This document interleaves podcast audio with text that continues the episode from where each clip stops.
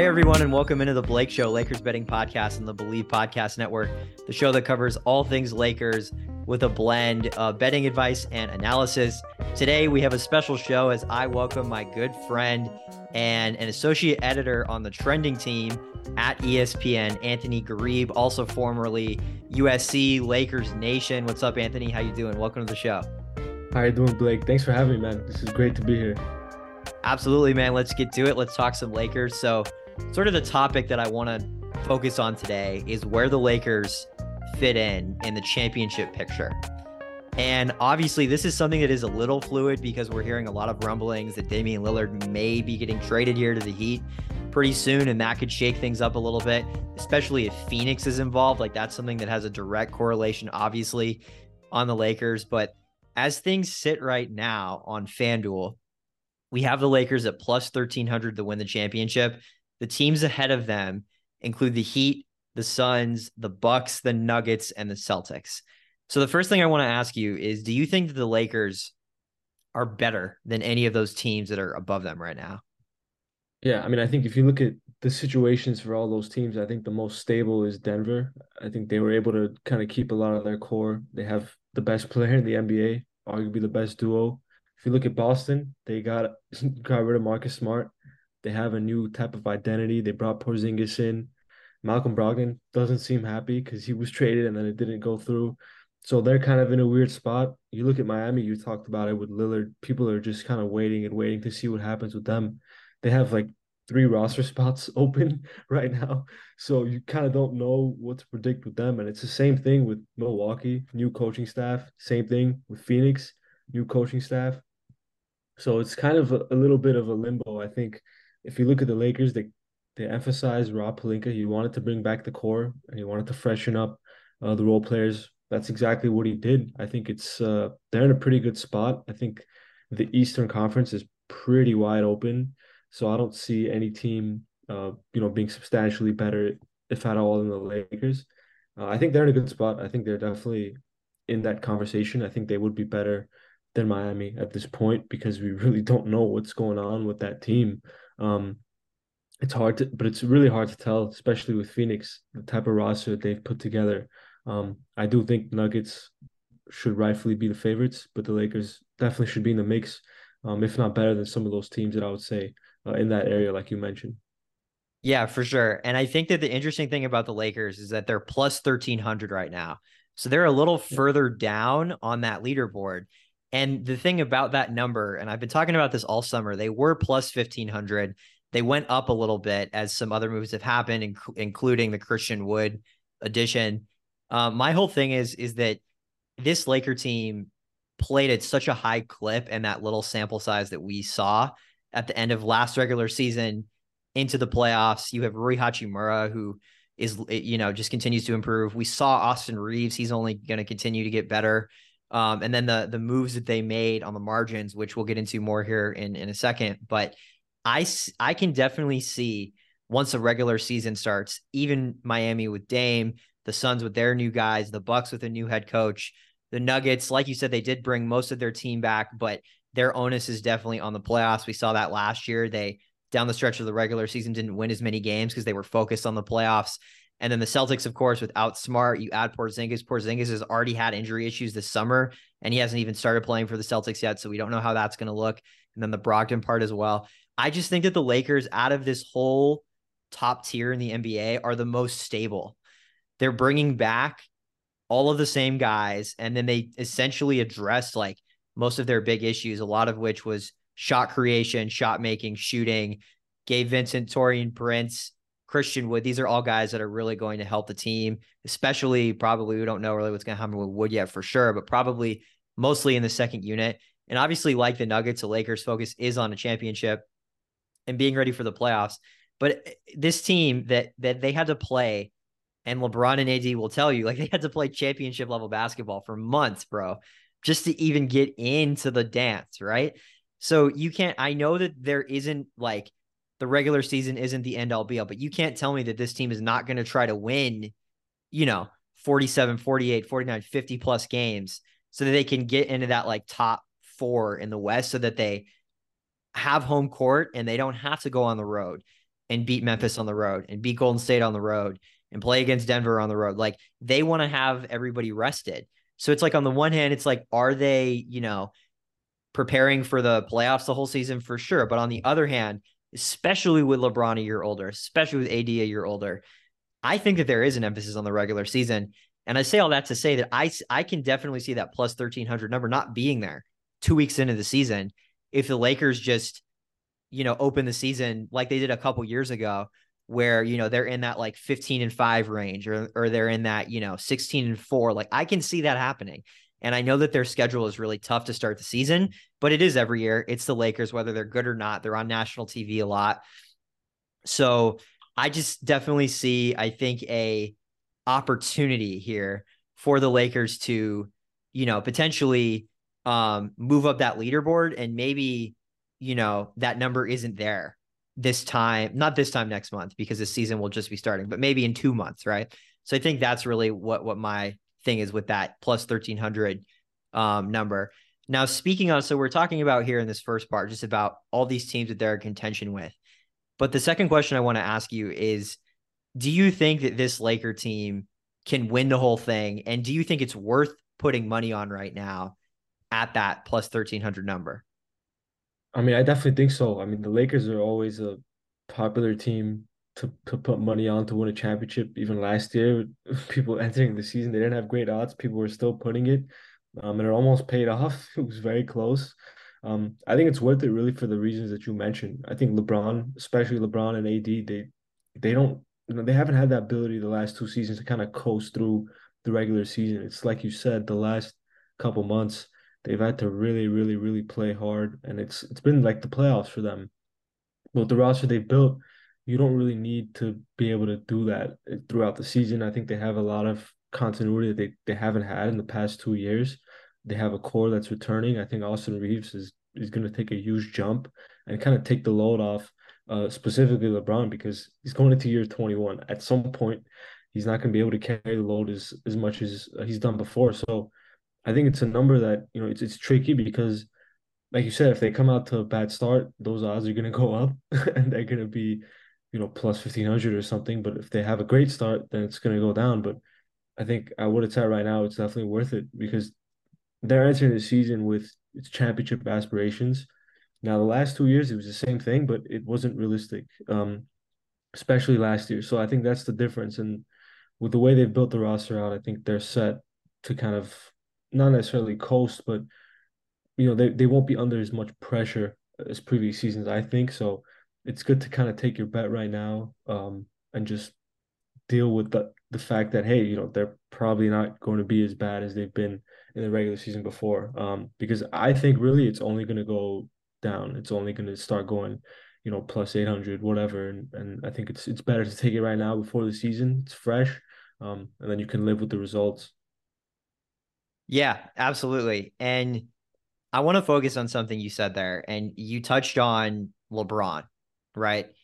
And him not you know, even if he is able to in year 21, which he probably is, like this guy just defies everything that we know about like yeah. professional sports, like even like guys like Tom Brady and these other guys that played into their 40s and stuff, man, like their bodies don't look like LeBron. Like LeBron yeah. takes care of his it's like it, he takes it so seriously and it's just incredible to watch. So let's just assume that he is maybe not, if he's not at the exact level he was last season, he's close to it, right? So he's still, you know, a superstar, still one of the best players in in the game.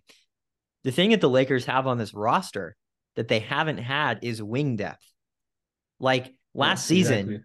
yeah, like on the on my the last episode of the show that we did here, uh, with our guests that we had on, we were talking about how last season when Rob Pelinka and the Lakers put out this narrative that like Patrick Beverley was like their three and D wing that they were gonna like use to guard like you know the wings of the NBA and then make threes and stuff.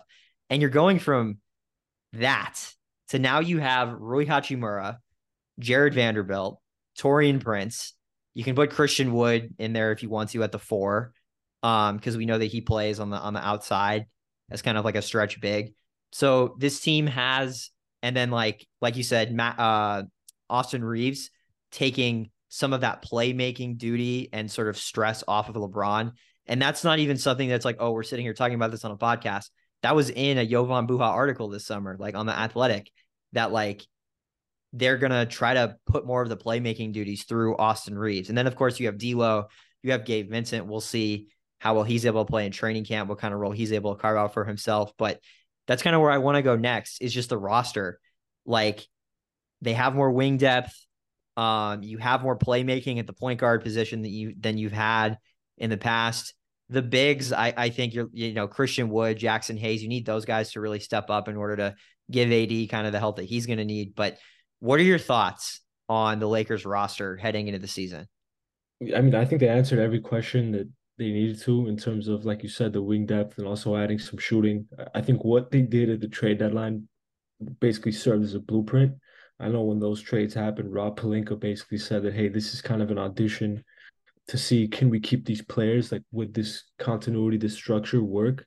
Um, and it definitely did. And I think they've really just built on all of that. I like what they did um, with Jaxson Hayes and Christian Wood, just kind of giving at least some protection to AD um, and having him play, you know, more of the four if he wants to, because he he look he played last year. I think it was ninety nine percent at the five, which is his career high. AD is the best when he's at the five, but I don't think he prefers to do it because of the toll it takes on his body. Now that's only in the regular season. In the playoffs, I think he's fine with playing that position. But last year, I think the Lakers they didn't have somebody that could really play that five. Wenyen Gabriel was very undersized, and you could see him get um, kind of exposed in certain matchups. To have bigs like Jaxson Hayes, Christian Wood, for all their flaws, at least they'll have that size they can help out with. So I like what they did there. Taurean Prince, I think, is, is a great, great get. Um, the Timberwolves kind of gave him up for nothing. They cleared his waivers, and then the Lakers picked him up uh, pretty easily. I think he's a real big threat. And then bringing back Rui and, and Jarred Vanderbilt, you're just kind of adding more pieces and depth. And then I, I don't think we've touched on Gabe Vincent yet.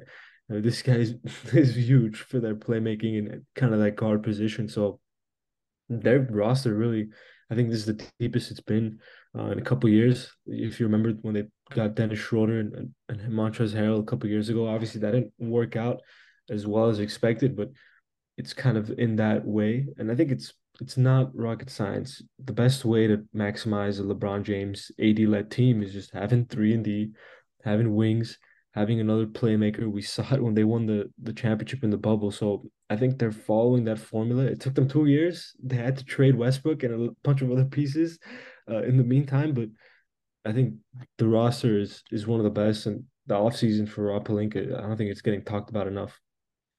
Yeah, absolutely. And one of those guys that that you know you didn't mention by name, but is in that group you were talking about that they got at the trade deadline is Jarred Vanderbilt.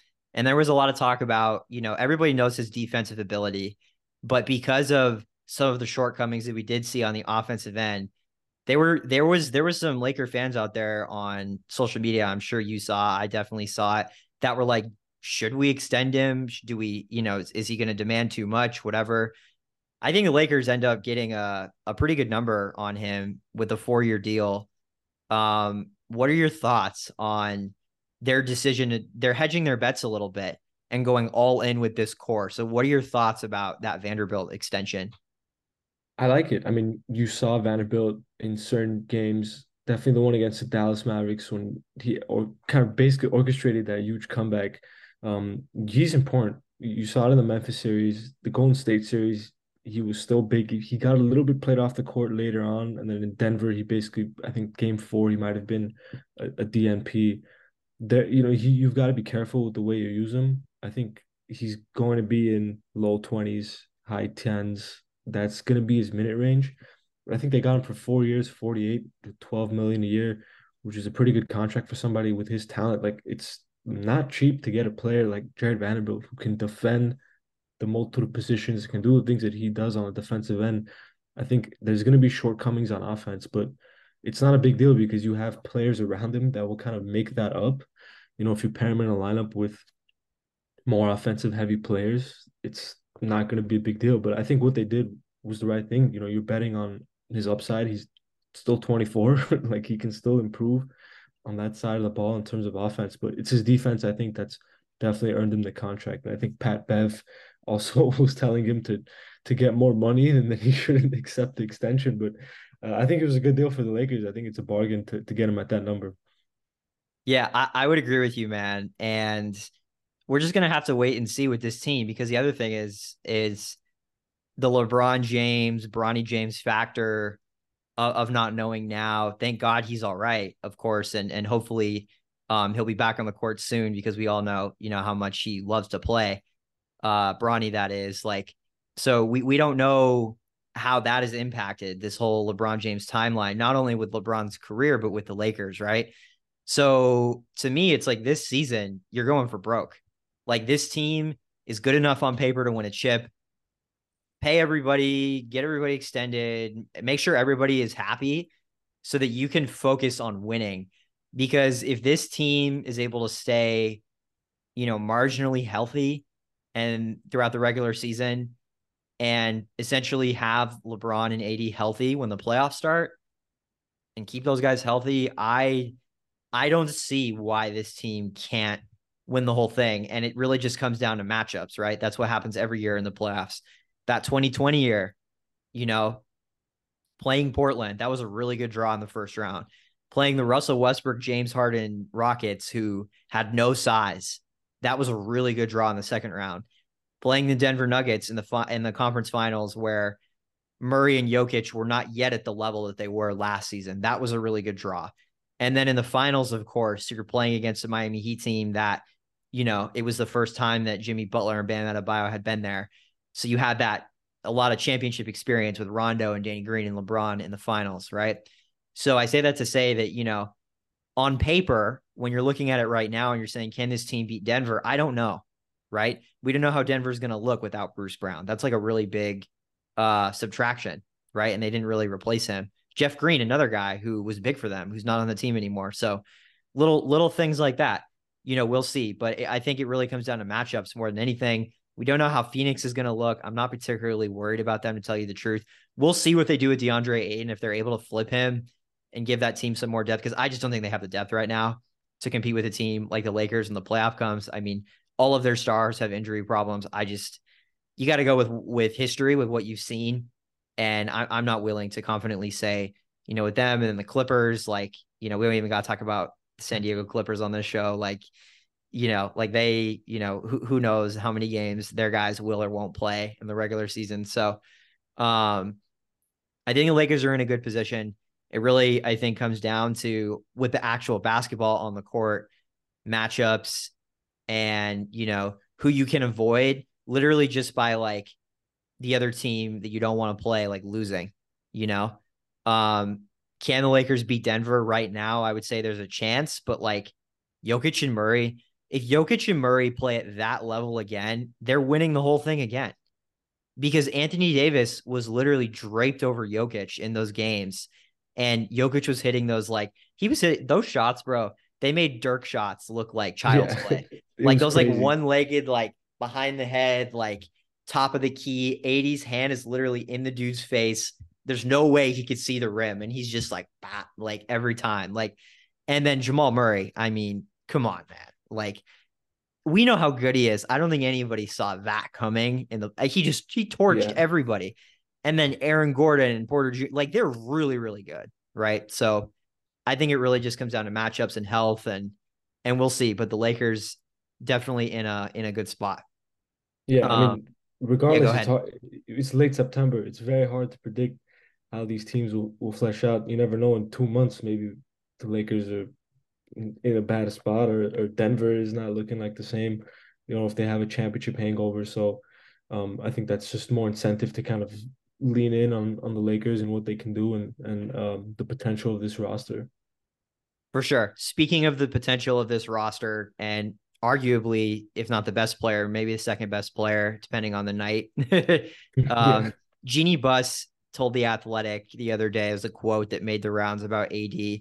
She essentially said that she thought that arguably when he was on the court and he was healthy, he was the best player in the NBA last uh last season.